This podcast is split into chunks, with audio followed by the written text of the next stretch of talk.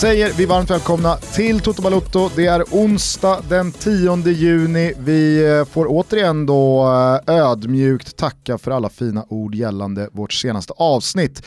Då var det den tredje gästen i rad. Rickard Henriksson från Radiosporten var här och firade 400 tillsammans med oss. Och dra på trisser, vi kör en fjärde gäst på raken. Vi säger välkommen tillbaka till Toto Balotto-studion, Adam Pintorp. Muchas gracias! Vad känner du Thomas att Pinitoro är här igen? Jag är glad. Jag är alltid lycklig. Jag är varm i hjärtat när eh, Adam är här. Det är ömsesidigt. Framförallt så brukar det ju betyda att eh, spansk fotboll är i något slags eh, stormens öga, eller i alla fall på tapeten rejält. Och det får man ju säga att det är nu. De är först ut i våg två av Jag ska bara säga det, jag kommer under hela det här avsnittet att försöka få in Italien i det mesta. Så alla vet om det. Ja, nej men eh, ingen har ju såklart missat att Bundesliga trampade igång för några veckor sedan. Det är ju dock en liga som av de stora fem tillsammans med Frankrike inte alls eh, uppnår samma intresse hos det svenska folket som Spanien, Italien, kanske framförallt då England. Men nu är det eh, dags för comeback här nu för spansk fotboll, italiensk fotboll och engelsk fotboll. På det så rullar allsvenskan igång på söndag, så att nu börjar det mullra igen. Hur fan känns det? Nej, men det, det, känns, eh, det känns såklart riktigt kul. Det ska bli kul, kul att få jobba med, med det man eh, tycker är absolut roligast. Klart det blir en annorlunda grej utan publik och hela den grejen, men det är bara att förhålla sig till det och försöka göra det bästa av det. Och det är inte någon jävla Leganes Eibar här som eh, Nej, nej. rullar igång maskineriet utan det är Sevilla-derby Sevilla mot Betis. Mm. Ja det blir ju oerhört kul. Det, det var ju en av, alltså man var ju oerhört besviken för jag och Marcello skulle gjort den matchen eh, då när det nu var planerat mitten av mars. Eh, och då visste man ju inte riktigt hur, hur det här skulle ta fart och he- hela pandemin som har Eh, skapat oreda här i, världen. Så då, då var man ju oerhört bitter bara i någon, någon vecka efteråt innan man insåg att okej det, här- det här var lite värre än vad man, vad man trodde.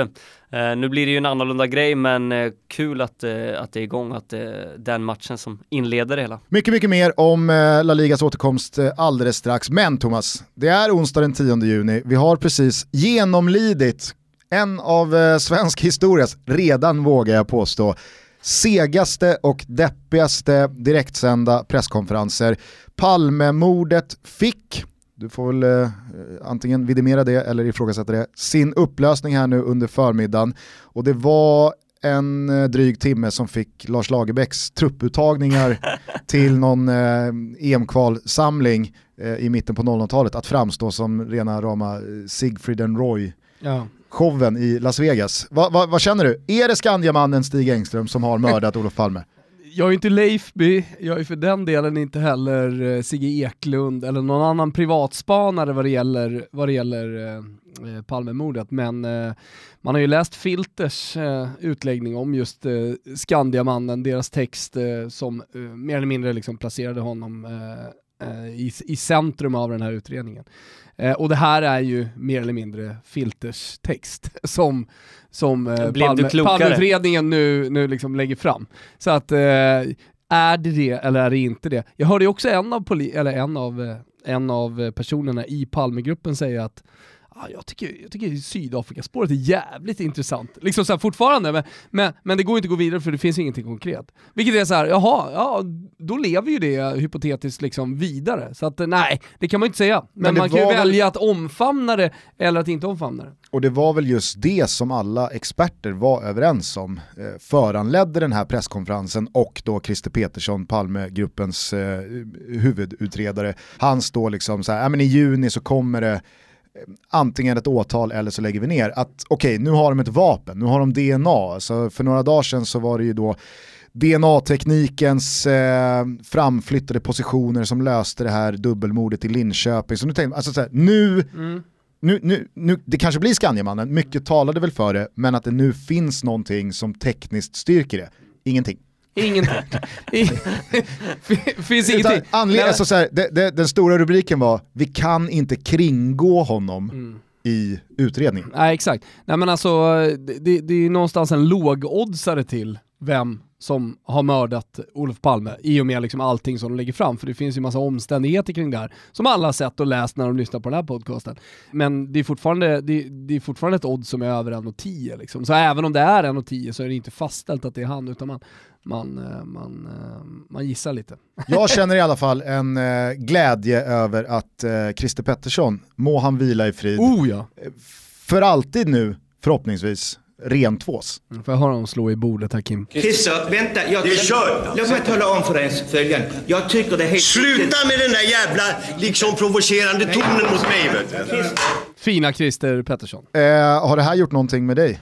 Du kändes väldigt sval här när vi kollade på presskonferensen Men alltså, jag måste på, bara på säga en sak här, alltså, för, för mig jag, tog det lite tid att ta mig in i den här stu, studion. Alltså, 1986 så vaknade jag av att pappa väckte mig och så satt vi och kollade liksom på eh, eh Aktuellt och eh, liksom det, här, det här mordet, man pratade om det i skolan, lärare och sen så har ju det då följt med en genom hela livet. Alltså, det, det själv, jag, jag har egna minnen av den här morgonen jag har egna minnen av när det står gråtande personer i tv, en blond tjej liksom, som, som blir intervjuad av Aktuellt och så här.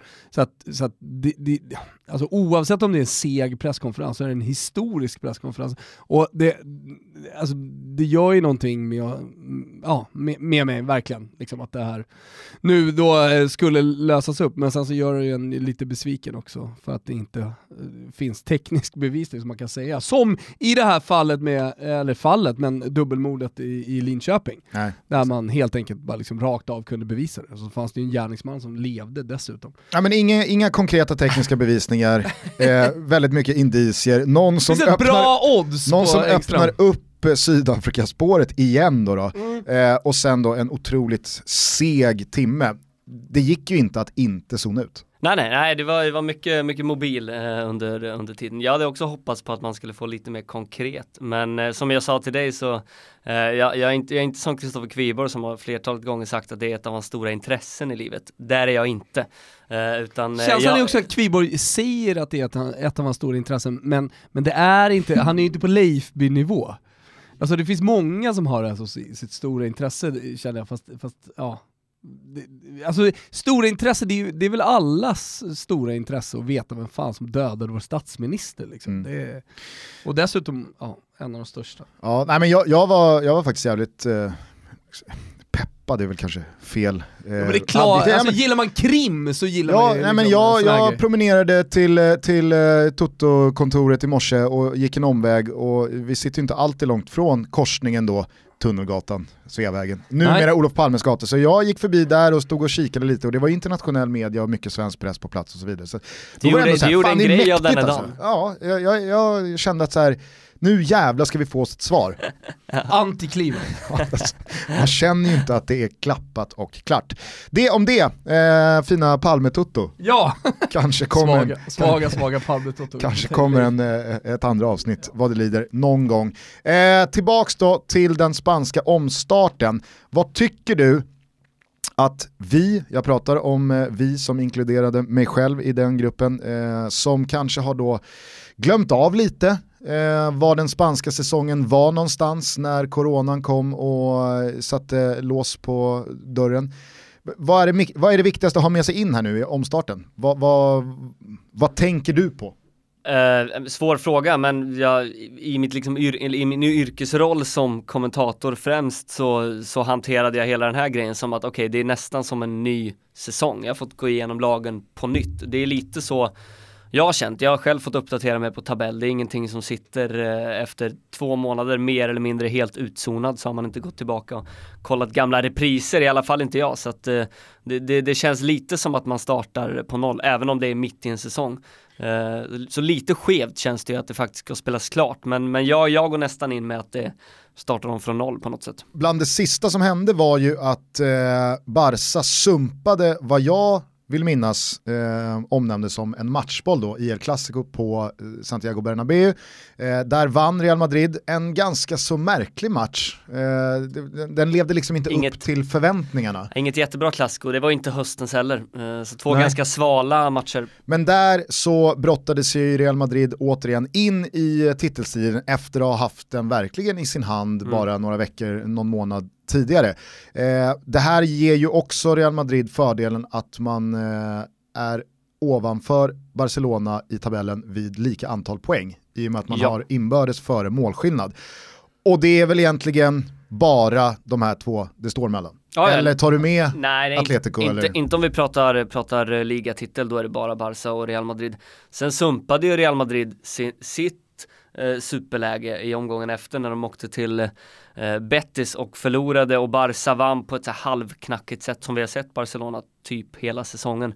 Det var väl en handboll tror jag på uh, Le Normand i Real Sociedad och Messi slog in en straff i slutet som gjorde att de vann och klev upp då två poäng före Real Madrid. Så det är två poäng som skiljer oerhört jämnt och två lag som jag tycker väl Real Madrid har sett stabilare ut, men Barcelona har en helt annan spets med framförallt Leo Messi. Och vad har du fått ut ifrån de här två lägren under corona-karantänen? Ja, alltså, det- har, det- det hänt, har det gått åt något håll? Har det hänt någonting? Vad snackas det om? Är Hazard spelduglig igen? Ja, men det, det är väl framförallt det du är inne på, skadorna som jag tycker ska bli ganska intressant ändå. Vissa spelare som vi helt mer eller mindre skrev bort från den här säsongen är den Hazard, Marco Asensio har varit långtidsskadad och i Barcelona-lägret då som eh, Luis Suarez som också kommit tillbaka nu fått grönt ljus. Det här är ju spelare framförallt då Eden Hazard och Luis Suarez som ja, men på ett eller annat sätt verkligen kan avgöra vart en liga titel hamnar. Är alla eh, skadefria i båda respektive trupper? Eh, All, alla är helt eh, skadefria som jag har förstått det. Så, så både, både eh, Suarez har fått grönt ljus som kommer kunna spela direkt här nu mot Mallorca till helgen eh, och Eden Hazard är också fullt eh, frisk och Och inte va- tjock va- va- eller? nej, och var, var med i den här Nej internmatchen men det är som ändå Real rimligt Madrid att hade. fråga om han är fet eller om han är, om han är i Ja. form.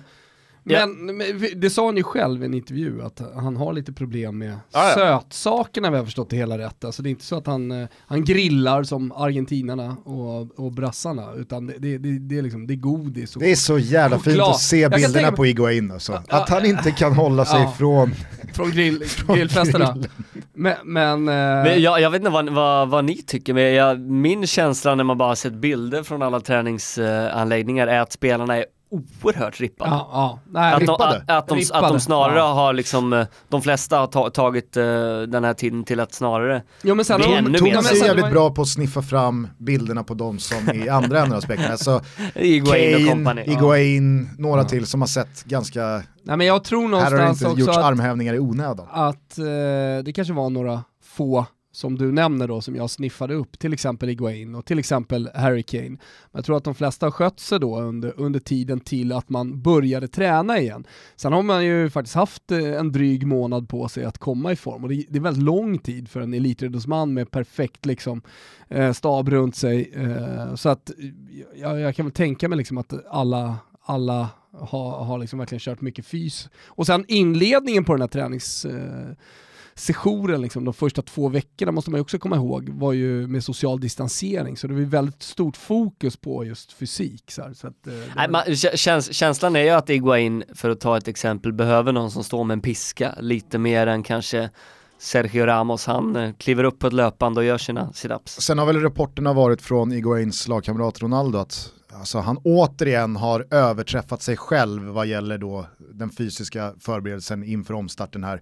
Han ska ha kört individuella fyra timmars pass innan den kollektiva träningen och han har väl, nu har han väl börjat kika, vad fan var det jag läste, var det NFL, alltså så här, han har börjat gå mot eh, liksom andra sporters typ av träning. Running backs. Han gör Ja. Michael Jordan. Nej, Jag vet inte, va, alltså så här, om, det- om det handlar om att han ska liksom eh, få kroppen inställd på extra mycket matcher med intensiteten ökad jämfört med en vanlig fotbollssäsong, fan vet jag.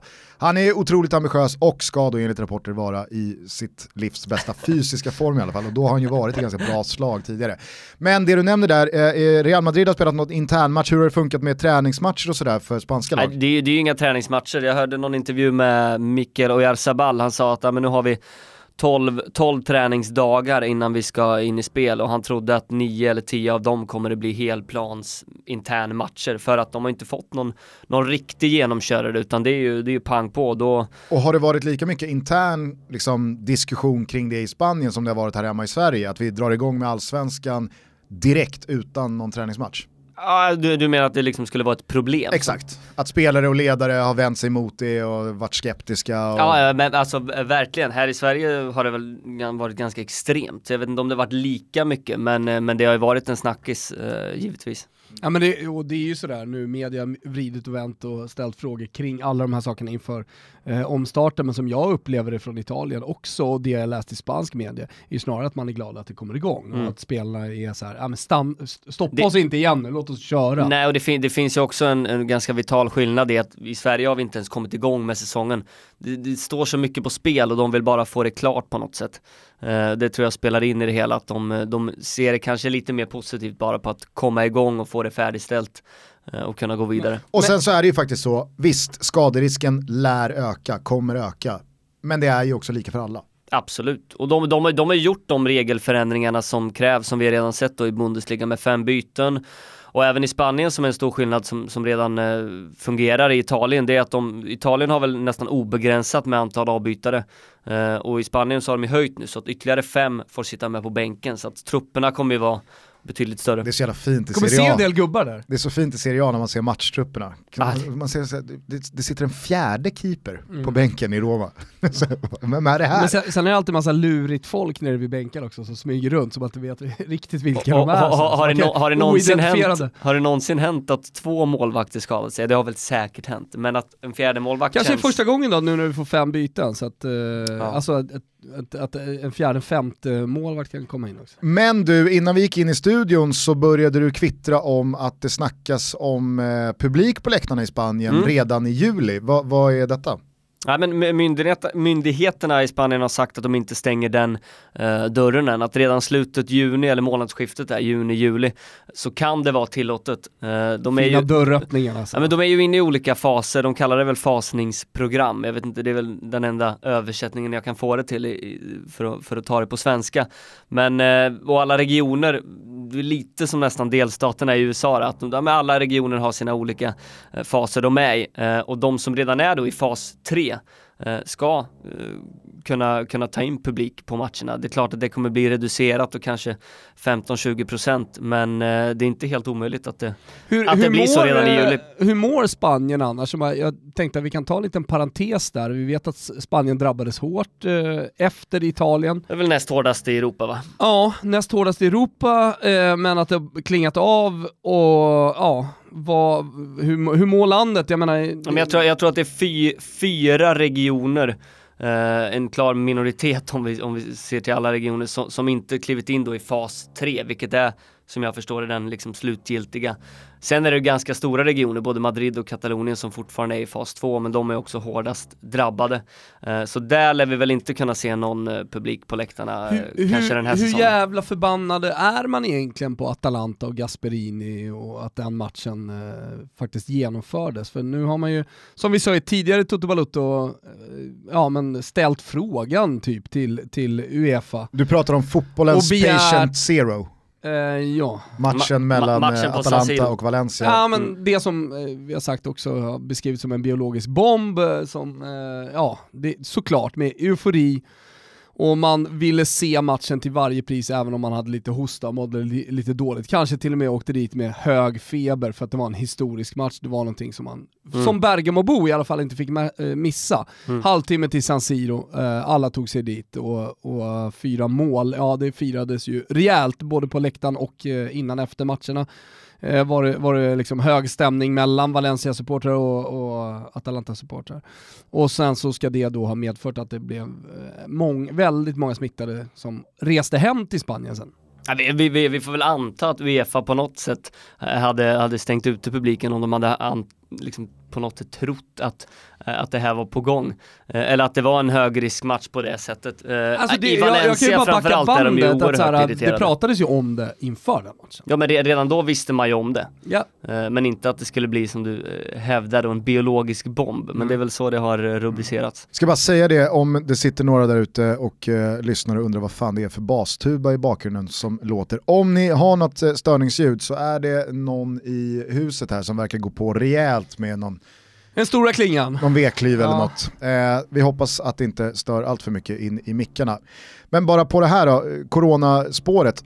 det har inte nått mig i alla fall att det har funnits jättemånga spanska lag som utåt sett har visat ett direkt missnöje med att säsongen ska rulla igång igen. Alltså likt eh, Brighton eh, i England eller eh, vilka var det i Italien? Var det Brescia? Ja, det var Eh, och i Tyskland så pratades det ju då om Dynamo Dresden va, som låg pyrt till Hull i Championship, samma sak där. Vi var ju väldigt liksom, tydliga med, ja, det är väl ingen slump att bottenlagen pushar för att avbryt så åker ingen ur istället.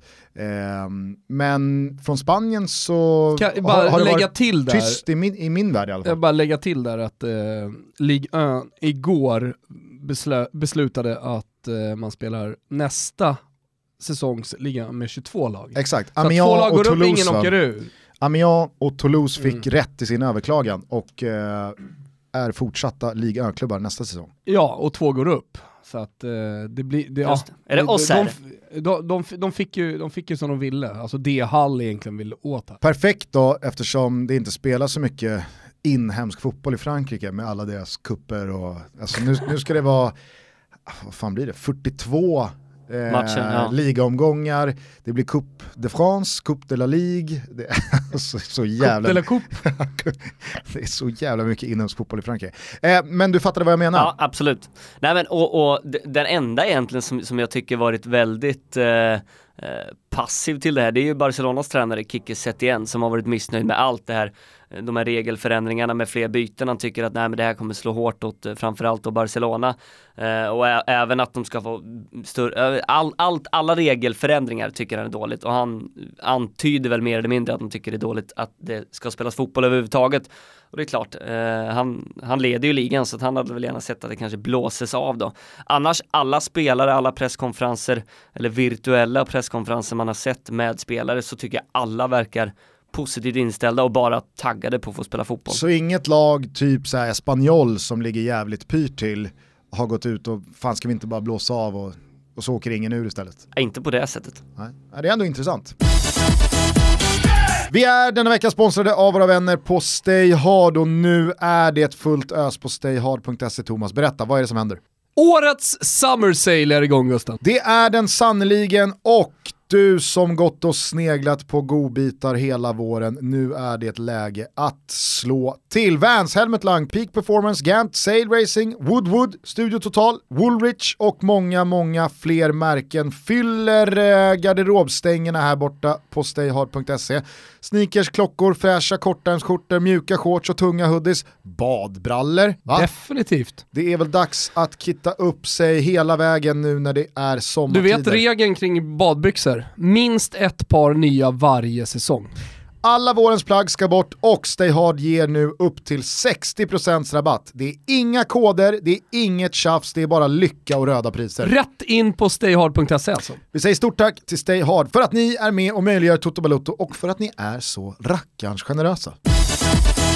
Eh, för eh, alla de då som sitter och undrar, okej, två skadefria trupper i Real Madrid och Barcelona, vad ger det egentligen för ordinarie startelva? Ja, det ska Adam Pintorp få svara på nu, för det har ju varit väldigt mycket snack om liksom så här Ousmane Dembélé, eh, Arthur ryktas bort till Juventus Dembélé är väl dock mycket. out tror jag. Han, han, Han är out. eh, Han, eh, av de sto, stora namnen, om vi får rä- räkna in honom också då, men eh, Garay drog ju också ett korsband, Valencias eh, mittback. Han och Dembélé tror jag, det, de, de tror jag är helt out. Det är augusti som är beräknad återkomst där. Med det sagt då, hur tror du att eh, Kiki Setien formerar en eh, startelva? Frå, frågan är väl om, om Suarez framförallt då utan några riktiga träningsmatcher.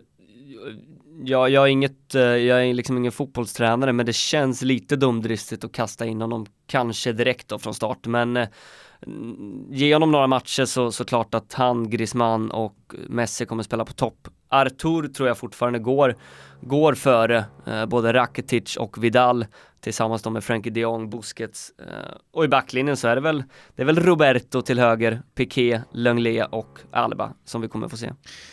Hur långt ifrån är Umtiti att ta tillbaka liksom en ordinarie mittbackströja i Barca. Ju, ju, ju mer alla rykten eh, florerar honom så känns det som att han kommer längre och längre ifrån både en startplats och en eh, fortsättning i Barcelona. Jag tror att de försöker casha in eh, nu när, när transferfönstret öppnar igen och eh, Då är jag bara lite nyfiken, är det pur på grund av sportsliga liksom, eh, meningsskiljaktigheter eller har det skurit sig på något slags bailvis Bale-vis mellan tränaren och spelaren eller klubben och spelaren? Eller varför?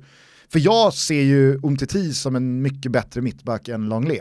Ja, framförallt så han, han har en helt annan pondus och helt annan ledarstil än vad Lenglet har. Så att jag, jag håller egentligen med och jag var ganska förvånad eh, när det ändå har varit ett par tränare här nu som, som valt Lenglet före honom under ett års tid. Eh, men han gjorde några missar när han fick eh, sina stora chanser eh, och sen så, eh, Lenglet det är, en, det, är en, det är en duktig fotbollsspelare även om han inte tar så, tar så stor plats och han passar ganska bra bredvid Piqué också. Eh, så att eh, han är dessutom ett par år yngre.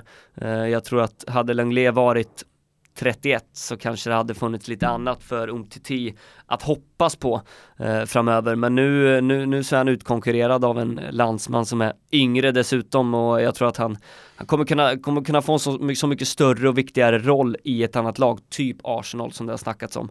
Eh, så att jag tror att han gör rätt i att eh, dra. Det här uppehållet då och att Luis Suarez kanske främst kommer tillbaka från skada och så vidare, är det dödsstöten för Braithwaite eller har han fortfarande rimliga konkurrensmässiga chanser att få spela en hel del under sommaren. Ja, men, så, så, så, länge, så länge Dembélé faktiskt är out och inte gör någon mirakelrehabilitering men med, om vi känner honom rätt så lär väl det inte ske. Kanske eh, försover sig. Ja men lite så, han verkar ganska svagt läkekött också. Uh, nej men ja, det, det, är klart, när Dembélé är out så kommer ju Braithwaite uh, få sina matcher helt, helt hundra. Uh, och det gäller väl även ynglingen då, Ansu Fati som fortsatt är en del av A-truppen eh, och tränar med dem och lär väl också kunna, kunna spela en del. I Real Madrid då? Äh, oerhört svårt att säga. Marco Asensio har vi inte sett på ett år. Jag, jag vet inte alls vart han står. Där, där tror jag att de är väldigt försiktiga. Säkerligen även med Eden Hazard. Men har det, du en, eh, liksom, lik Thomas har med framförallt Pepito Rossi och eh, Balotelli, va? en osviklig tro på att det blir världsherravälde till slut? Alltså, har du Asensio? en sån tro på Asensio? Nej, du tror att det kanske inte blir så mycket mer än vad vi har sett? Nej, jag, tyvärr så tror jag kanske att han pikade lite. Han har redan pikat. Eh, ja men för, för två år sedan när han eh, han var väl ordinarie i tre, fyra månader och gjorde ju otroliga mål. Det är väl det, det som är hans liksom USP, att han har en sån jävla vänsterfot. Så kommer en eh, spelare i, fram med en sån USP så tänker man oj, då, ja, vad, vilken framtid vi har att se Men ja, de, de, senaste två åren, eller innan han blev skadad, de två åren innan då han faktiskt spelade kontinuerligt, så tyckte jag aldrig att man såg någon liksom, dimension i hans spel som utvecklades.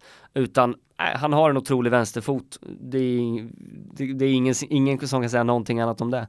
Uh, men i spelet uh, så tycker jag att det saknas några parametrar för att han ska ta det riktigt stora klivet. Eh, förlåt att jag avbröt dig, du var på väg någonstans. Det är ju otroligt svårt att, misstänka plocka ut en ordinarie startelva i Real Madrid när alla är tillgängliga. Om vi börjar framifrån då. Alltså Benzema är ju ohotad ja, han är ju centralt. såklart. Men... En ny Ferrari såg jag nyligen. Fan vad fint för honom. Ja, 2,5 miljoner euro, en svart. Men jag menar, med Hazard skadefri, Bale fortfarande Gareth Bale, jag tycker att Gareth Bale är så fruktansvärt bra. Mm. Men då med ungtupparna. Så Vinicius. jävla bra har han inte varit på slutet. Jag, jag, jag, säger bara, jag tycker att Gareth Bale är... Det var länge sedan Maikon. Ja, fast det var inte speciellt länge sedan han gjorde så att säga horhus i Champions League-finaler. Nej. Nej. Eh, du har Rodrigo, du har Vinicius Junior, om Asensio då är back in business, alltså det, det, det känns riktigt trångt eh, om de här anfallsplatserna. Han har inte gjort mål för övrigt sedan början september tror jag. Bale. Bale. Mm. Han har knappt Men. fått förtroendet. fått förtroendet. Nej men jag, jag, så här, det, på, på mittfältet så känns det väl ganska spikat att eh, det är klart Isco kommer gå, gå in och ut men han kan ju även eh, ja, men, spela och utgå från en kant. Modric, Kroos, Casemiro känns ganska gjutna nu när det snackas om att Modric dessutom ska stanna ytterligare ett år i Real Madrid. Så ja, ingen flyttar nog på honom i första taget. Uh, men det är, det är klart, Valverde, de kan ju spela med fem mittfältare som de har gjort i några matcher, att Valverde utgår från höger som han har gjort i El Clasico och Isco från vänster. Eh, det blir något, äh, något femmanna mittfält men utan yttrar och så trycker de upp då Carvajal och, och, och Marcelo på kanterna istället. Ja, det, det, är väl ett möjligt alternativ. Jag tror att i vissa matcher kommer vi säkert kunna få se den varianten men eh, Hazard tillbaka och i form såklart att han ska in på sin vänsterkant eh, och då kommer väl Isco få, få flytta på sig. Och i backlinjen så blir det någon slags eh, ordinarie variant eller har Marcello till slut tappat den där ytterbacksplatsen? Ja, Zidane verkar ju älska Marcelo. Eh, det är ingen annan som förstår varför. Eh, jag tycker Mendy är så otroligt mycket bättre, framförallt defensivt och ska oavsett om det är Isco eller den Hazard som spelar framför så han, han får inte jättemycket hjälp. Eh, så att eh, de blottar sig ganska rejält bakåt.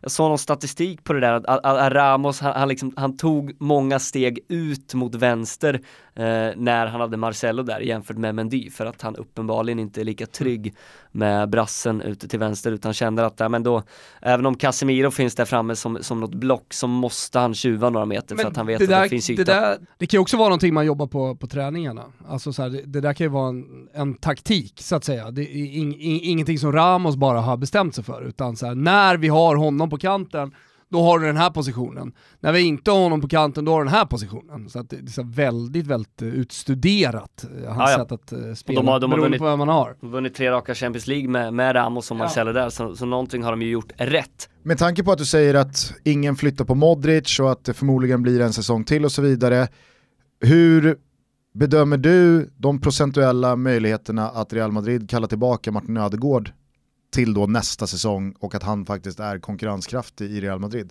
Ja men mindre och mindre, framförallt nu när det intensifierat från, från Marca-håll eh, kring, kring Modric då, att, att ja, men han har bestämt sig, det blir en säsong till, hans sista då i Real Madrid. De har ju också tryckt på att det, det är Modric eller Ödegård, att Ödegård ska, ska komma till Real Madrid när han kommer inte spela på Casemiros position, men de två offensiva då med Kroos som nyligen har förlängt, Modric ska vara kvar, Fede Valverde har fått sitt genombrott ja, Isco lär väl också stanna. Asensio eventuellt tillbaka. Jag menar, det, det, är klart att han kan gå in och konkurrera, men han kommer inte vara någon given startman.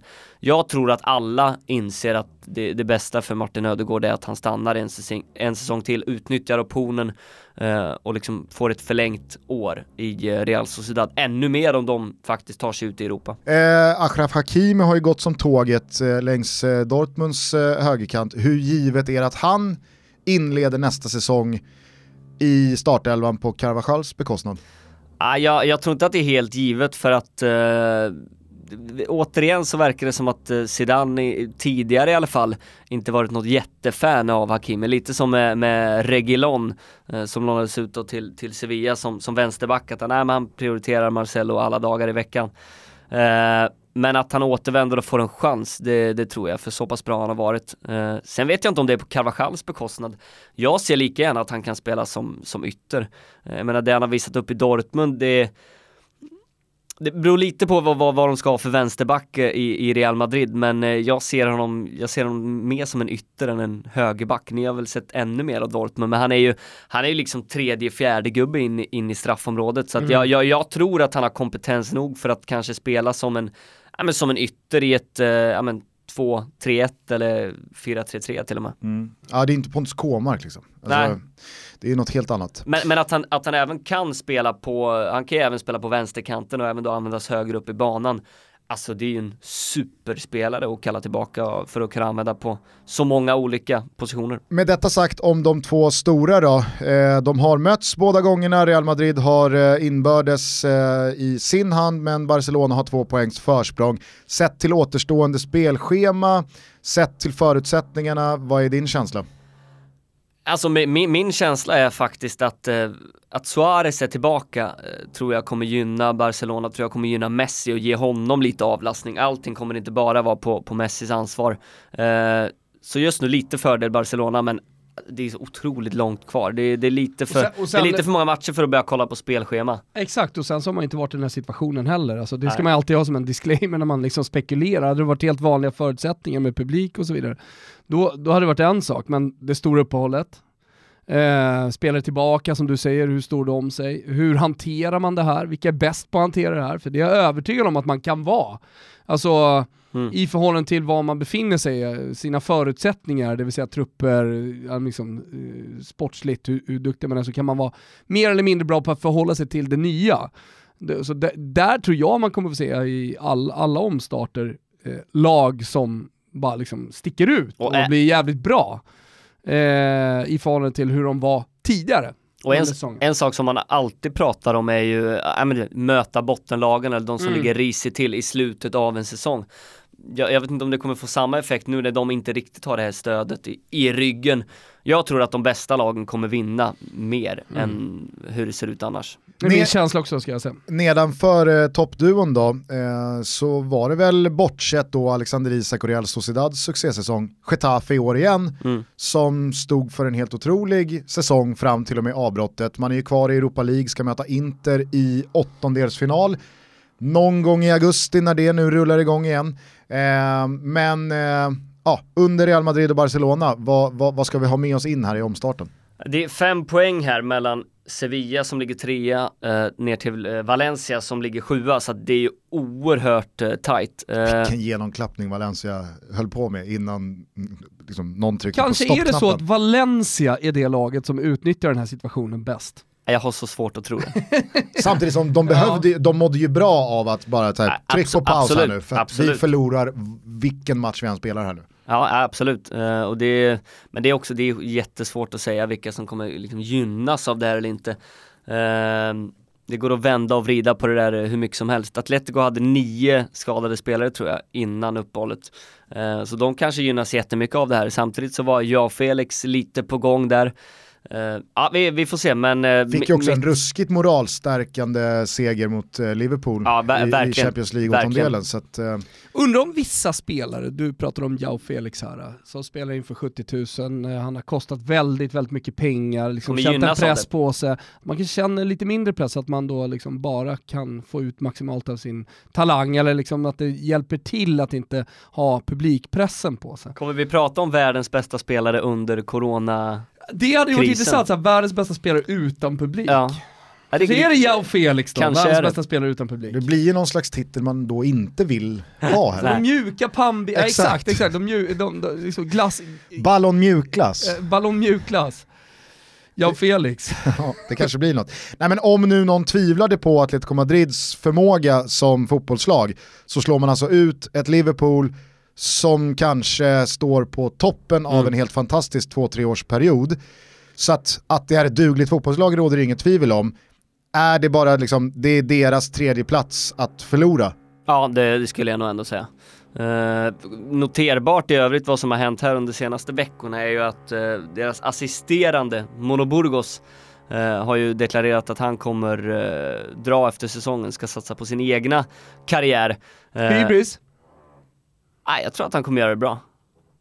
Mm. Nej men det är alltid sådär, man vet ju inte. Så, ja, du är en jättebra assisterande, kul. Fan har vi där? Du har Olof Mellberg och, eh, vad heter han?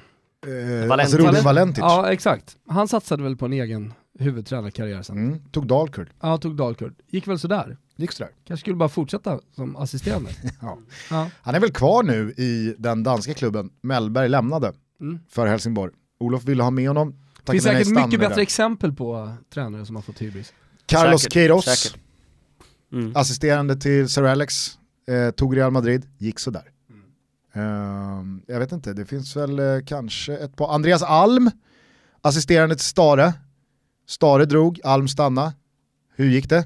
Oh men ändå Alm. Ändå hyfsat Alltså, karriär. Jag, undrar, alltså, jag ställde en fråga, det är Ja, ju Thomas som jo. AIK får bedöma. oh, absolut. Vrider Samtidigt, så här. Samtidigt Alexander Oj. Isak. Nu kommer vi snart tillbaka till Alexander Isak, det var Alm som eh, ändå fick honom att debutera, det var han som placerade honom på planen. Fa, fa, fast gör, gör, gör honom. till en bra tränare att man alltid kommer ta upp det att jo, jo men det var ändå han som släppte fram Nej Alexander men Isak. alltså, resultaten är ju inte genomusla heller. Vet ni vem som inte ska testa sina egna vingar i den svenska fotbollen? Det är Ferran Sibia. Han har ju lablat sig som så här demonassisterande. Ja. Kommer inte... han, han har allt att förlora. Han har allt Ja. att förlora om man nu skulle ge sig ut på en Ser det egen hända eskapad. då? Nej. Ja, kanske, visst. Eh, men eh, okej, eh, Getafes säsong, alltså, det, det går väl inte nog att understryka vad de höll på med innan coronan Nej, kom? verkligen. Jag, jag läste, ni som jag antar, eller du i alla fall, följt Bundesliga lite mer. Jag har inte sett uh, jättemycket. Uh, ty, ty Gusten har spelat golf. Ja, mm, på, på dagtid, så kollar han Bundesliga på kvällarna. Nej men så här, jag, jag läste någonstans att, eh, jag tror att det var Hertha Berlin som hade spelat med betydligt äldre spelare och fått otrolig effekt. Uh, och, att man, jag vet inte om man kan uh, dra någon slutsats av det, men, li, li, li, ja, men li, lite mer uh, det här erfarenhetsslutsatsen uh, och att hur yngre spelare hur, hur behöver energi från nu. läktare och Kanske. Mm. och där, för att återknyta till Getafe, så har ju de en av de absolut äldsta trupperna. så kanske kan det här gynna Getafe bra. Intressant teori de, tycker jag. De, de, har dessutom ingen direkt publik som stöttar dem på matcherna, så jag, jag, jag tror att Getafe kommer... Helvete vad intressant vara, vara detta blev det. Alltså, då, eh. pratar vi om, då pratar vi om Getafe som alltså har 46 poäng, en poäng bakom Sevilla. Mm. De, får, de, de, får min röst att uh, ta tredjeplatsen. Jag kan säga så här, för alla er som inte redan har läst det precis som jag. Det här är någonting Thomas kommer använda sig av retoriskt här nu kommande två veckor. Han kommer prata om erfarenheten och fotbollsspelare som yrkesmän som givetvis kan nu använda sin yrkesskicklighet efter många års träning jämfört med spolingarna, ungtupparna. Men det finns nog någonting där, tror jag. Ja, det här, det, här det, det landar ju så jävla bra hos Thomas där. det landar otroligt bra. Eh, Getafes Jävla åldersrasismen är jag trött på. Getafes tränare, eh, Bordalas. Bordalas, är det sista sommaren här nu innan större uppdrag? Ja, eller så har corona, corona gjort att han stannar en vända till. Nej, jag, jag tycker att det är helt sjukt. Att han är otroligt om man, om man inte, och... Ja, om man inte, om ingen tar honom. Och han har ju dessutom eh, flörtat ganska rejält med Premier League, sagt att ah, men det, det är en dröm för mig som att trä, träna ett eh, Premier League-lag. Så många som i Spanien hade velat se honom ta ett, kanske ett Atletico Madrid eller ett Valencia. Eh, jag tror nog att drar han så blir det utomlands. Okay. Och Premier League då i så fall. Eh, på tal om det, spanjorer till Premier League, så såg jag att eh, Henok Goitoms gamla tränare eh, i Valladolid, Mm -hmm. Eller, det? Eh, ja, det var no, no, är klar för Manchester City. Uh -huh. Stod och poserade med tröjan och blir, går in som ass då till eh, Pep ah, Guardiola. Ja just det, den, den, bilden såg jag. Just det. Har dock inte namnet på honom. Nej. Men, men det verkar onekligen vara ganska många spanska tränare som drömmer just om eh, Premier League. Och inte någon Absolut. annan liga utanför Spaniens gränser. Säger att Bordalas har spelat i Torrevieja. Det är inte bra. Varför inte det bra? Torrevieja, det är väl det området man vill undvika. Svenskifierat område i Spanien. Nya Skara Sommarland. Jo men han har en gång spelat Nya där. Böda. Öland. Böda Nya camping. Öland. Okej, okay, ja, därför är du lite skeptisk till Bordalas. Därför är jag skeptisk till Bordalas. Ja. Vi är sponsrade av Carl Son. Har du lärt dig vad det här är för företag nu Gusten? Jajebus. Jag har det... lärt mig att det är ansiktets bästa vän. Ja, det är ansiktets eh, absolut bästa vän och det är ett nytt svenskt varumärke som sticker ut hakan. De har tagit fram ett veganskt sortiment som utöver skincare även kommer med en serie lättanvända makeup-produkter för oss män, Gusten. Så det handlar alltså om rengöring, återfuktning, makeup, sen är man klar att gå på sommarfesten, midsommarfesten, vad vet jag? Jobbintervjun. Ja, jobbintervjun absolut. Man vill ju vara lite extra fin. Inte minst på sommaren. Hörru, jag fick det lite fel sist. Kommer du ihåg när jag snackade om eh, rabatt och man kunde få något serum för 399? Mm. Det är ju så att det är Toto-kittet som kostar 399. Oj, så det är mer än bara ja! serumet? Alltså ordinarie pris för de här tre produkterna som jag kommer presentera är 700 kronor. Så han sänkt det priset till 570, alltså så här, så man kan gå in om man inte använder våran kod som kommer, för att få totalpriset med vår kod till 399 kronor. Koden är TOTO och den ger 30% och det gäller hela sortimentet. Om man då tar TOTO-kittet, Shower Gel, superfräsch. Face Cleanser, som du såklart ska använda på morgon och kväll. Och sen Hydration Booster, det var ju den jag framförallt pratade om då, så, så att du blir len och fin och det blir en härlig känsla. Ja, men alla de här tre produkterna, det blir alltså 399 kronor. Det är, alltså, det är ett sjukt bra pris. Men vill man ha makeup eller någonting annat från sortimentet eh, så får man alltså 30%. Koden är TOTO. Och vart går man? Man går in på carlandson.com. Karl med C. Jajamensan. Vi säger stort tack till er, Karl Sand, för att ni är med och möjliggör Toto Balotto. Stort tack. Är det någonting från liksom den, det här skiktet av tabellen som har hänt under coronan här nu under våren eh, i form av eh, ja, någon skada eller någon som kommer tillbaka som du tycker är värd att understryka och poängtera? Uh, jag, jag, jag har ärligt talat inte läst riktigt uh, om den, men, men Jaramendi borde ju vara tillbaka för han skadade, skadade väl knät tre matcher in i förra säsongen och han, han- han är ju eh, inte Real Madrid bra, men i Real Sociedad förra säsongen kanske deras bästa spelare. Så att eh, skulle han komma tillbaka så tror jag ändå att eh, han kan bära med sig någonting och om vi även då pratar erfarenhet i ett väldigt ungt Real Sociedad eh, så tror jag att eh, man kommer kunna bidra med rätt mycket bara han, han finns med och är spelklar. Eh, men han, han bör vara spelklar, eh, men eh, jag har inte- liksom inte läst att äh, men nu, nu kommer han gå in och starta och så.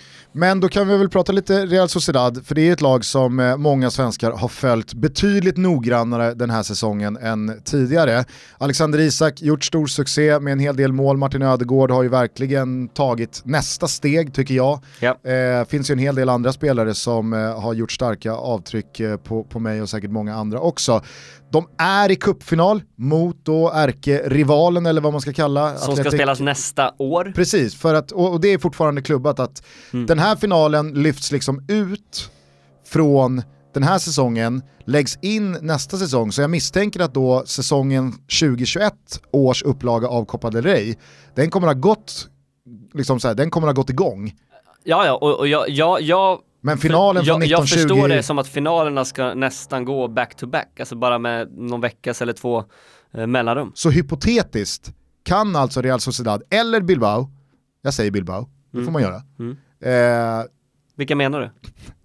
Athletic Club de, eh, kan hypotetiskt spela två kuppfinaler efter varandra som gäller olika bucklor från olika säsonger Ja, om ett knappt år. ja. Det vore ju något. Ja, och, men det, det jag inte riktigt eh, förstår, eh, eller har, har, har helt ärligt läst in mig på, men ponera då att Martin Ödegård eh, värvas tillbaka eller går tillbaka till Real Madrid. Ska han ändå få spela en cupfinal med Real Sociedad? Exakt. Och går då Real Madrid till cupfinal så, så skulle han hypotetiskt kunna spela en cupfinal med Real Sociedad och en vecka senare en med Real Madrid. Kanske mot Real Sociedad i Real Madrid En ena vecka veckan efter, ja. och sen så liksom veckan efter. Nej, det, är så, drar- det är så klurigt. Sa, samtidigt så, så här, det är kul för att ett, en sån match, ett, ett derby och allt De vad det innebär. i magen för, för, känns för, det ju för de lagen så att känns de det bättre det. att, att man får spela den inför publik. Men det blir också väldigt märkligt. De kommer ju lösa det enkelt genom att säga nej han tillhör Real Madrid så han kommer spela för Real Madrid. Mm. Det är ju- Förmodligen. Men i magen känns det ju faktiskt rätt, måste jag Ja. säga. Att när finalen blev som det, Det- blev, det- baskderby och så vidare, att det så här, nej den här ska fan spelas inför publik, så att den får spelas när det funkar igen. Men om de då står på sig, nej, eh, för, förbunden hävdar att nej, Martin Ödegård ska få spela för Real Sociedad. Kommer Real Madrid då låna ut honom så här, någon vecka i taget för någon trän nå- något träningspass? Eller nej, hur? det- nej, det kommer det- inte gå. Nej, det kommer, det kommer absolut inte gå. Men tänk då liksom nyförvärv Real Sociedad eller Bilbao gör i sommar eller när Mm. man nu kan signa nya spelare inför nästa säsong som då bara på en match nästa år kan då Vinna en vinna en kupptitel. Mm. Ja, det, är, det, det, är märkligt vad den här coronan också, har ställt också, till med. också mäktigt att uh, Aritzadoris som tyvärr då tvingas eh, lägga, lägga karriären på hyllan när han ska operera höften, annars kan han tydligen eventuellt inte gå om man inte gör det här akut. Så han eh, kommer inte vara med i Atletic Såklart en överdrift. Såklart, Ja, men eh, han kommer Nej, i alla fall inte kunna Batistuta spela har ju varit fotboll. där liksom med fötterna. Van Basten också. Ja, van Basten definitivt alltså. Han satt där och fiskade uppe i, uppe i Norrland med, med min polare Pinnens farsa som inte visste vem han var. Skuttade ju mellan stenarna utan problem. Ja, ja, ja. Finns för många pinnar. på hög nivå. Blev då Adorits sista mål den där volleyn mot Barcelona Ja, i exakt. eh, ligapremiären Ja, i höstas? det blev hans sista mål, men det jag skulle komma till var att han kan ju vinna sin sista och sin första stora titel ett år efter att han lagt av. Det är också lite I sjukt. rullstol. det jag tror också. han, han har hunnit stryka med Har han 4-0 så kan du ju kasta in han i rullstol. Det är så mycket historiska, händ- hypotetiska eh, händelser Men man kan då, se fram emot här. I den här eh, konkurrensen eh, alldeles eh, under Atletico Madrid då, då med Sevilla och en del andra lag, Getafe bland annat. Håller du Real Sociedad som någon slags favorit till fjärdeplatsen eller hur vill du ändå vikta deras chanser att sätta en ordentlig framgång som slutpunkt på en väldigt positiv säsong? Alltså to topp 6 för att lösa Europa League är ju en otrolig framgång. Men, men jag menar, de, de är fyra nu och har ju allt i, i egna händer. Även om de har ganska svårt schema kvar. Ska ju in i elden mot Real Madrid där ganska snart, det är bara någon par veckor dit. Och får jag bara fråga angående spelschemat. Mm. Har La Liga gjort som Premier League att återstoden av motstånd är såklart densamma, men att det spelschema som var, alltså i den ordningen, det har kastats om? Nej. Det, är exakt, det är exakt samma. Det är exakt Ja. samma? Ja. Okej. Och det ska spelas fotboll då i 32 dagar i rad, för de har ju infört nu igen att de kan spela måndagar, så de kommer köra de börjar nu då på torsdag, klara söndag och sen börjar de nästa omgång måndag, kör tisdag, onsdag och sen så rullar det på i 32 dagar för att de, de sista två omgångarna ska ju spelas samtidigt och sen beror det på vilka matcher som, som går mot varandra om det är toppstrid eller bottenstrid eller Europaplatser och så vidare så det är klart det kan bli lite olika eh, startdatum på de matcherna men annars så ska de sista två omgångarna spelas parallellt. Och ni vet ju att ni ser allt det här hos Simor. Det startar alltså imorgon torsdag, 22.00 i avspark mellan Sevilla och Real Betis. Adam och Marcello kommenterar. Ja, Och sen så rullar det på hela vägen fram till söndag. Då studioinramar vi dubbla matcher. Mm. Real Madrids första match, hemma mot Eibar. ja. Och Real Sociedads första match med förhoppningsvis då Alexander Isak i startelvan hemma mot Osasuna. Får hoppas att det har gjort honom gott här. Han hade ju en liten tung period, en tung sista månad eh, Isak, eh, då han till och med fick flytta på sig och William José startade någon match där. Eh, Så han har ju värmt upp med att vinna Fifa-turneringar på löpande band, det är det man har sett honom göra ungefär. Nej men det var ju så lite märkligt på något sätt när vi var nere och såg eh, matchen mot eh, Athletic Bilbao, Ja. Baskien-derbyt och eh, dribblade coronan som var utbredd i Baskien, har man ju lärt sig så här i, i efterhand. Det var en av de regionerna som drabbade, drabbades hårdast tidigast. Eh, så Va, att, var det februari ni var där? Ja, Ja. mitten på februari. Ja. Och då var, det, då var det tydligen, ja. Nionde vill jag minnas. Och det man inte skulle göra då, det var ju vara bland folk, restauranger, eh, barer Resa. och så vidare, resa runt och eh, gå på fotbollsmatcher. Fe- det var fel, det vi gjorde. fel stad att åka till eh, San Sebastian om man, vill, om man inte vill Ja, eh, uppleva det kulinariska eller fotboll. Ja, italienare och skit där. Eh, men eh, vad var det jag skulle komma? Jo, eh, då såg vi en Alex Alexander Isak som fullständigt ägde Anueta.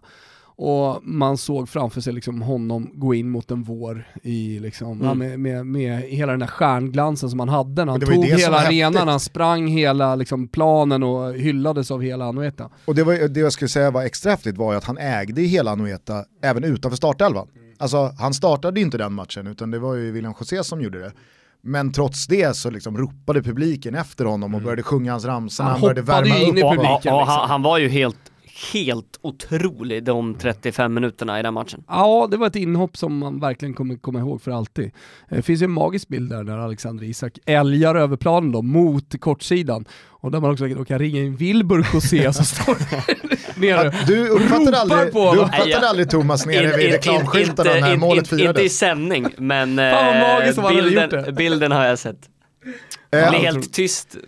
Men har eh, coronavåren gjort att eh, Alexander Isak har svalnat lite medialt i spansk fotbollsmedia eller är han Nej. fortfarande väldigt eh, på tapeten? Nej, tvärt, eller tvärtom vet jag inte. Nu ska jag inte ta i sig jag spricker, men det har ju funnits ett intresse, bland annat då från Barcelona-håll, som snarare har eskalerat här under, under våren och det har pratats ännu mer om honom att han skulle kunna fungera som, en, som ett alternativ om, om, om allt inte går i lås med eh, Lautaro Martinez. Så att eh, på så sätt så har han ju varit ganska omskriven i eh, Baskien såklart, där har han sin status men även då i, i, i Katalonien. Det om eh, Real Sociedad och Alexander Isak då. Jag håller i alla fall tummarna för att eh, deras succésäsong fortsätter under sommaren. Jag tycker det är kul. Mm. Så liksom svennebanane är jag. Jag tycker det är kul när det går bra för en sån pigg och fräsch och härlig spelare som Alexander Isak i hans lag. Ja. Då håller man en extra tumme för det laget. Ja, han spelar i ett lag som spelar jäkligt skön, attraktiv fotboll dessutom. Så att, eh, nej, vi, eh, vi i en stad som man funkar. gillar, på en arena som man eh, tycker om. Mm. Så att, det finns mycket.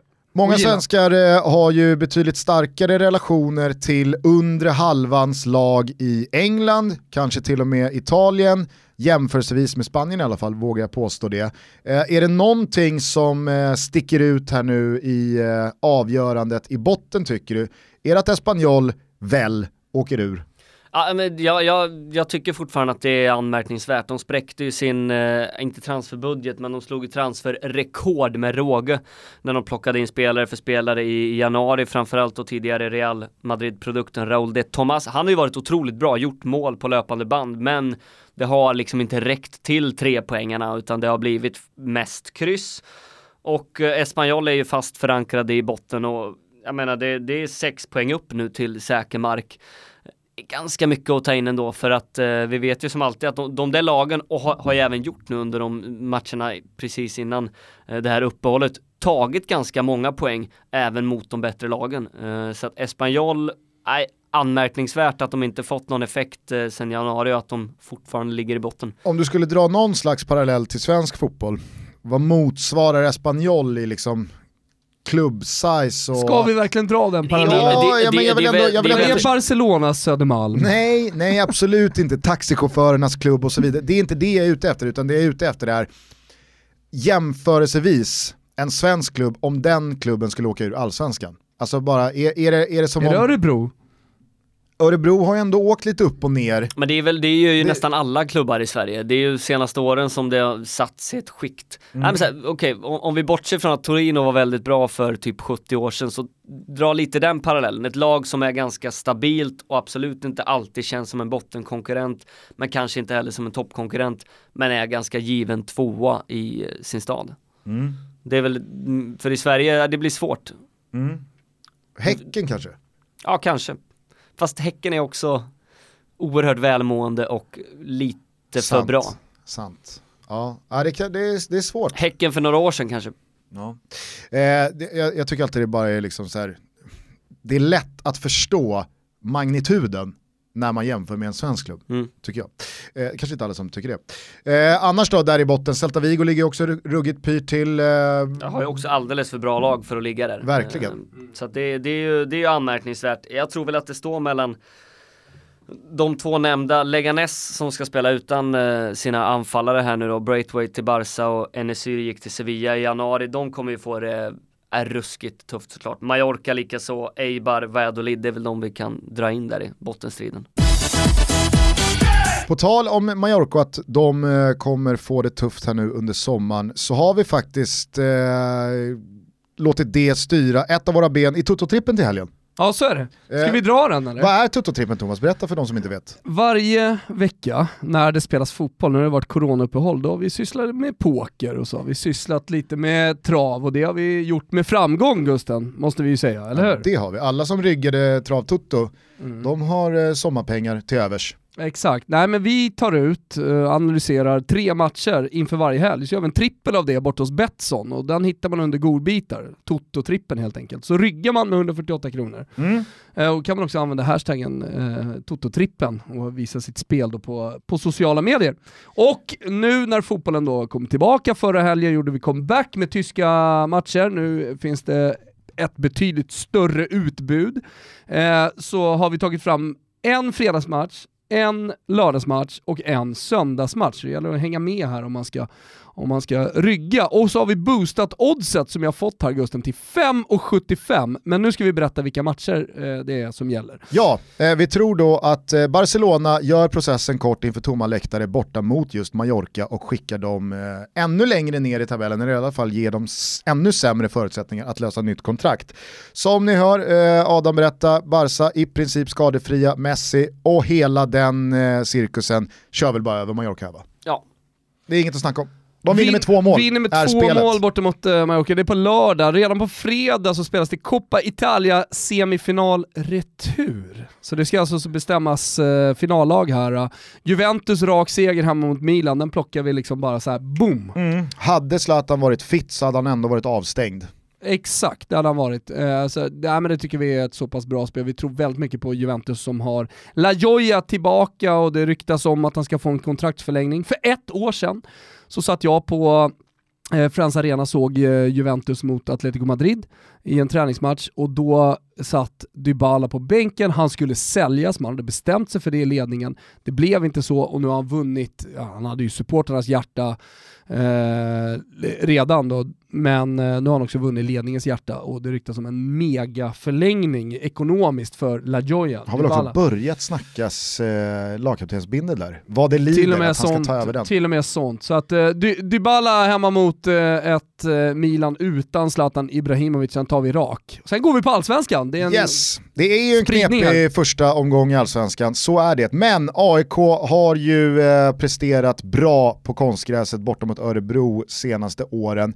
Vi tror att Gnaget åker och slår Örebro som ni kunde höra i vårt lilla långtidsspecialavsnitt eh, tidigare i veckan. Höra, kommer torska de första två matcherna, vinna sin tredje mot Östersund och på så sätt parkera på en nionde plats redan innan midsommar. Tack och hej. AIK tar tre poäng i Örebro.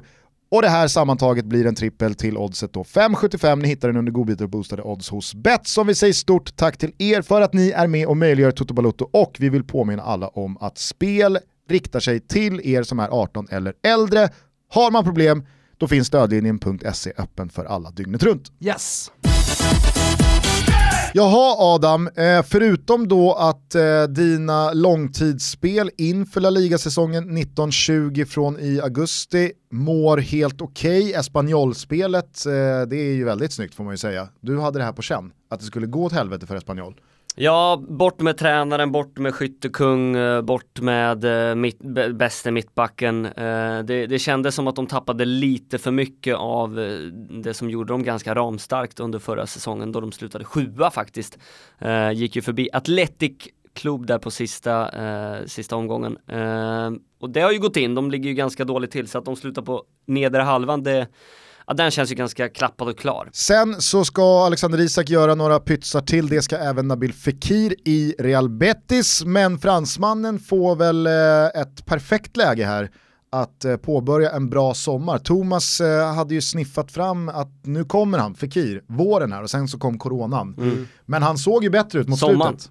Ja, verkligen. Och jag, jag, tycker faktiskt att han har varit oerhört bra. När man, med all respekt för eh, Real Betis, men det, men det är ett lag som man ofta vill tro på, men aldrig riktigt kommer upp i den nivån. När man tittar på deras matcher så undrar man ju, vad i helvete gör Nabil Fekir i det här laget? Hur, hur slutade han här? Det är lite som när de värvade De Nilsson som mm. blev den dyraste övergången i slutet på 90-talet.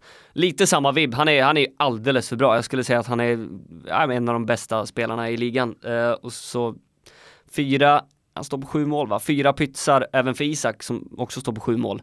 Eh, är väl det som krävs för att eh, de ska nå upp i över 10,5. Och det finns väl ingenting som talar för att han inte går rakt in i eh, Bettis första elva här i nej, derbyt nej, som är omstarten. Inte.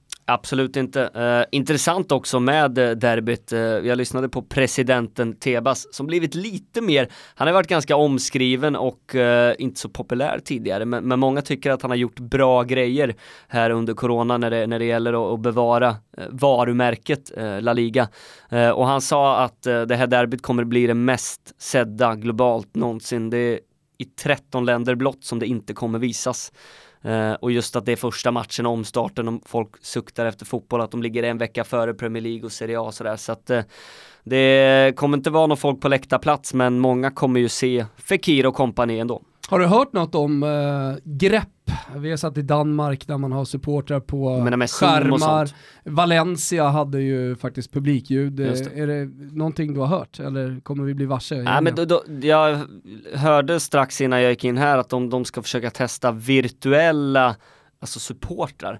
Eh, men jag, jag, jag vet Hologram. inte riktigt hur, hur, det kommer se ut, om, om man då kommer se att det eventuellt står någon på läktaren, men det, alltså det kommer ju bli som det Fifa. Kommer, det, kommer, det kommer ju att... Uh, Nej men här kan faktiskt jag spela in, jag, jag, jag, eh, blev varse om detta i senaste fotbollsfredag. Som man kan se eh, det sista för den här våren på fredag med mig och Olof Lund eh, på Simor och Fotbollskanalen. Sen drar studion liksom igång. Exakt, sen så blir det studio och fotboll som spelas. Ja. Så, då, så då tar vi sommarlov med fotbollsfredag. Det var liksom såhär, fotbollsfredag det var corona liksom. Exakt, ah, ja. eller uppehållet som varit. Ja.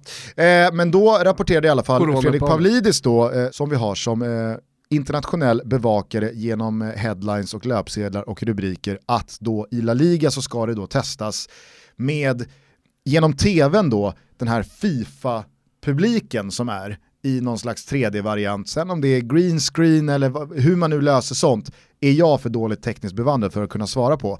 Men att det är liksom, det, det verkar vara det som händer i Spanien vad gäller att göra tv-upplevelsen bättre. Och utan att jag ska ta gift på det, men jag förstår det också som att man får välja det själv, eller i alla fall som, som utsändade bolag, att man, det kommer inte vara på alla, utan det, det, det är någon som bestämmer över det. Eller om man kanske rent av själv kan bestämma att så här, men jag vill slå på Vill här ha nu text och, på eller ha, inte text ha på? eh, virtuella fans eller inte. Alltså någonting man vet är att italienarna kommer experimentera mest med det här. Alltså, Och vi sämst. om, ja men de gillar, och sämst ja, absolut, men de kommer hitta någonting som man tycker är väldigt roligt. Alltså just det här som jag varit inne på, att man ska ha DJ Capo, alltså DJ Decibel på Sao Paulo kommer ju få en ny roll.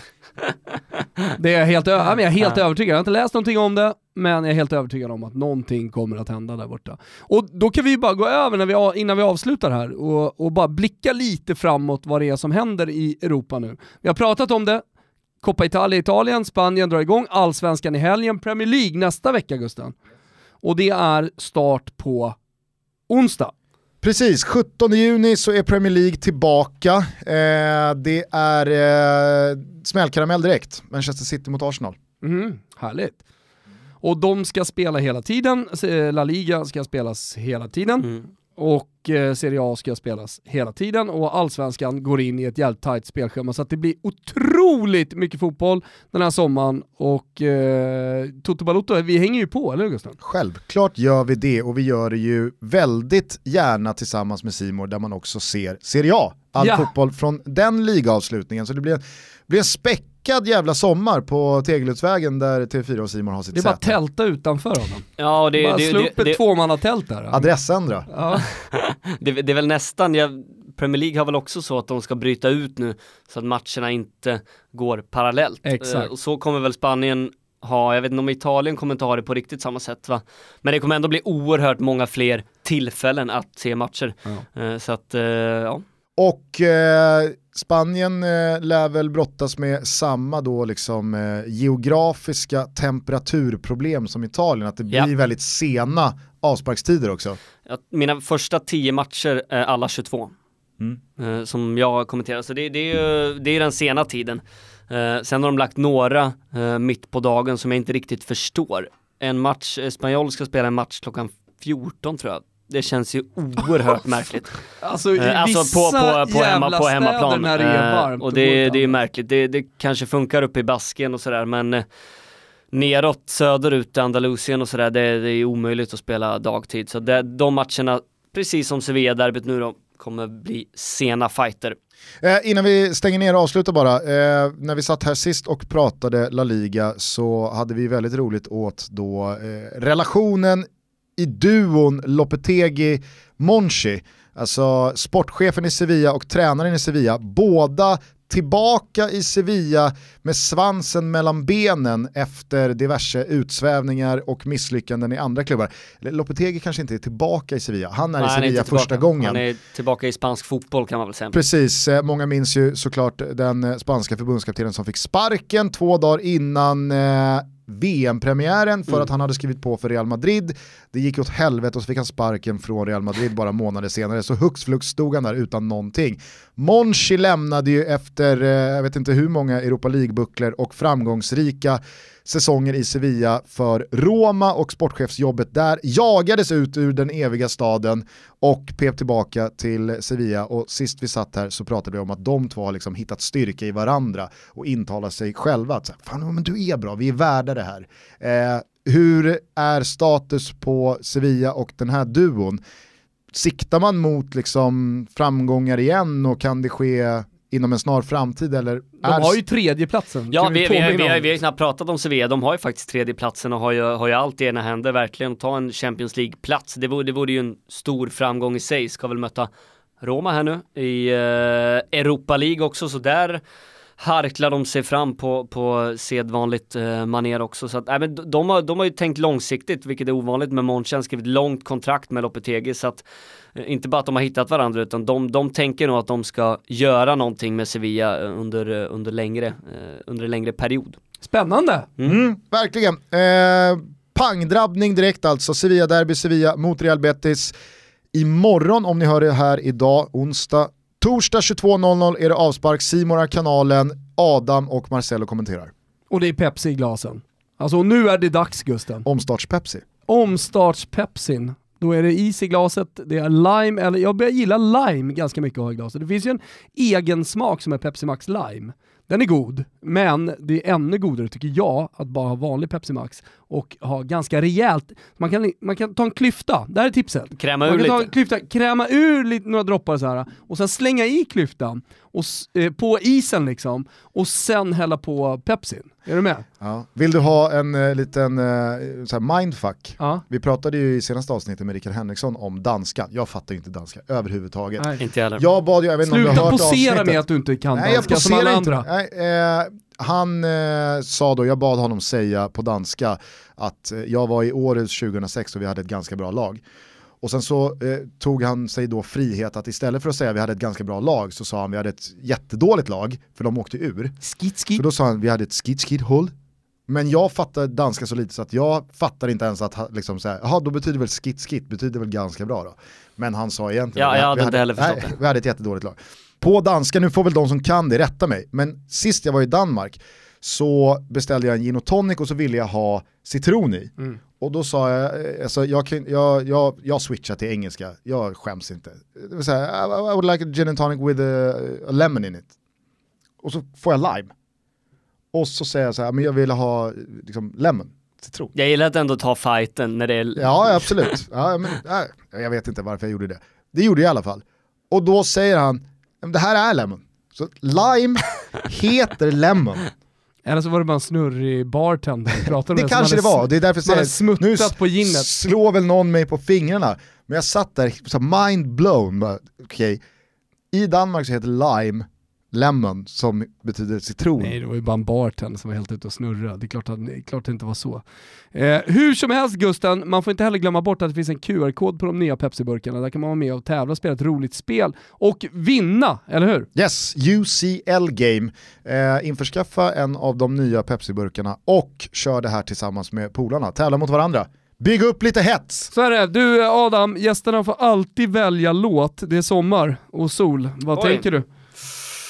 Tänker du på Markoolio? Du är ju lite Tjejerna av som en... har kort tight kjol och är- de vill ha honom. Du är lite av en partyprisse. Det kanske Ja, inte folk så- så känner ju. till, men Så. Adam han är ute i svängen. Så är det Ja, ju. men det, det, ska, det, ska, det ska lyssnarna känna till. Att om ni går ut i Stockholmsnatten så är sannolikheten stor att ni springer på Adam Pintorp.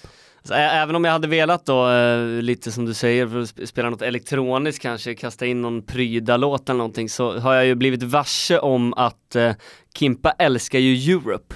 Ja, ja, ja. Eh, Visst, just det, ni har Precis hittat varandra där. som eh, jag också gör. Några, kanske tre av mina första fem plattor var Europe. Eh, Så att jag känner ändå att jag måste spela någon Europe-låt. Eh, Eller så låter jag bara honom välja fritt själv. Det är ju lite sådär Nå, härligt. nå, nå, någon låt som aldrig släppts som singel utan nå, någonting som går lite utanför eh, Europe-ramarna. Ja, men jag såg hur ni hittade varandra på Twitter för några veckor sedan när eh, Kimpa twittrade ut att det på dagen då var 35 eller 30 år sedan, eller vad det nu var, som albumet The Final Countdown släpptes. Och jag har liksom alltid tänkt på att de tre inledande spåren på den plattan, det är väl utan eh, inbördes ordning, för jag kan inte i vilken ordning de kommer, men det är väl då The Final Countdown, Carrie och Rock the Night. Ja, Det är en sån jävla En bra start. inledning på eh, ett album. Sen så har ju inte Europe någonting mer än så. det har de ju. Vi får väl se, vi får se det, eller får Va- lyssna på det nu. Va- Dra, dra en snabb story om, eh, eh, jag gillar Def Leppard ganska mycket. Ja. Eh, då hade jag precis tatuerat in Hysteria på min arm, som är deras liksom, stora album. Jag pratar mycket med Max Grindahl som är våran kollega på fyran, han är ju ett gigantiskt Def Leppard-fan. Eh, och då, då skulle jag väl förklara för honom att, äh, men jag, jag är ganska stort fan. Jag, en gång så, så sträckkörde jag efter, eh, efter eh, dagsjobbet hemma i, i Falköping, så sträckkörde jag ner till Helsingborg för att se dem på Sofiero. Och sen sträckkörde jag hem och började morgonpasset dagen efter. Och han bara, okej, okej, ja men det, det var ganska bra. Sen så gick det någon vecka, sen kom han till mig och så la han bara en bild eh, framför mig. Eh, och då så sa han, eh, ja men här, eh, här står jag vid, eh, eh, vid graven, du får gissa vems. Eh, tio år efter att han dog, dit tog jag min eh, första kärlek på semester första gången.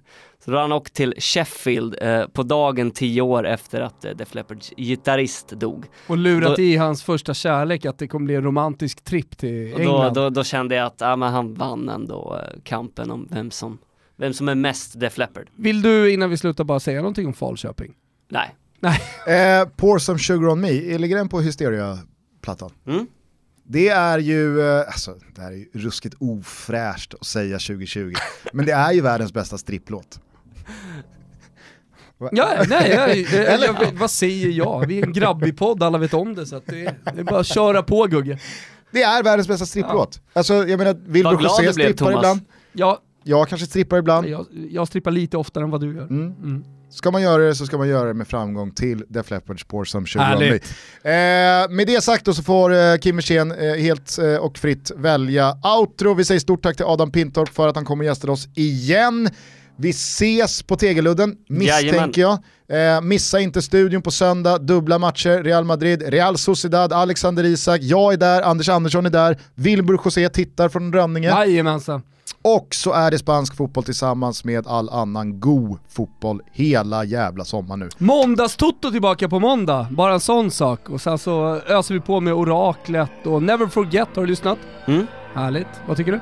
Ja men bra. Jag Ja. lyssnade, jag har bara lyssnat första dock, men jag, jag har mycket att ta ikapp. Jag är också Små fortfarande på ert birr, historier. birro-avsnitt. Ni, ni pumpar ju, pumpar Det ju på så man får... Ja, jag kan skippa det.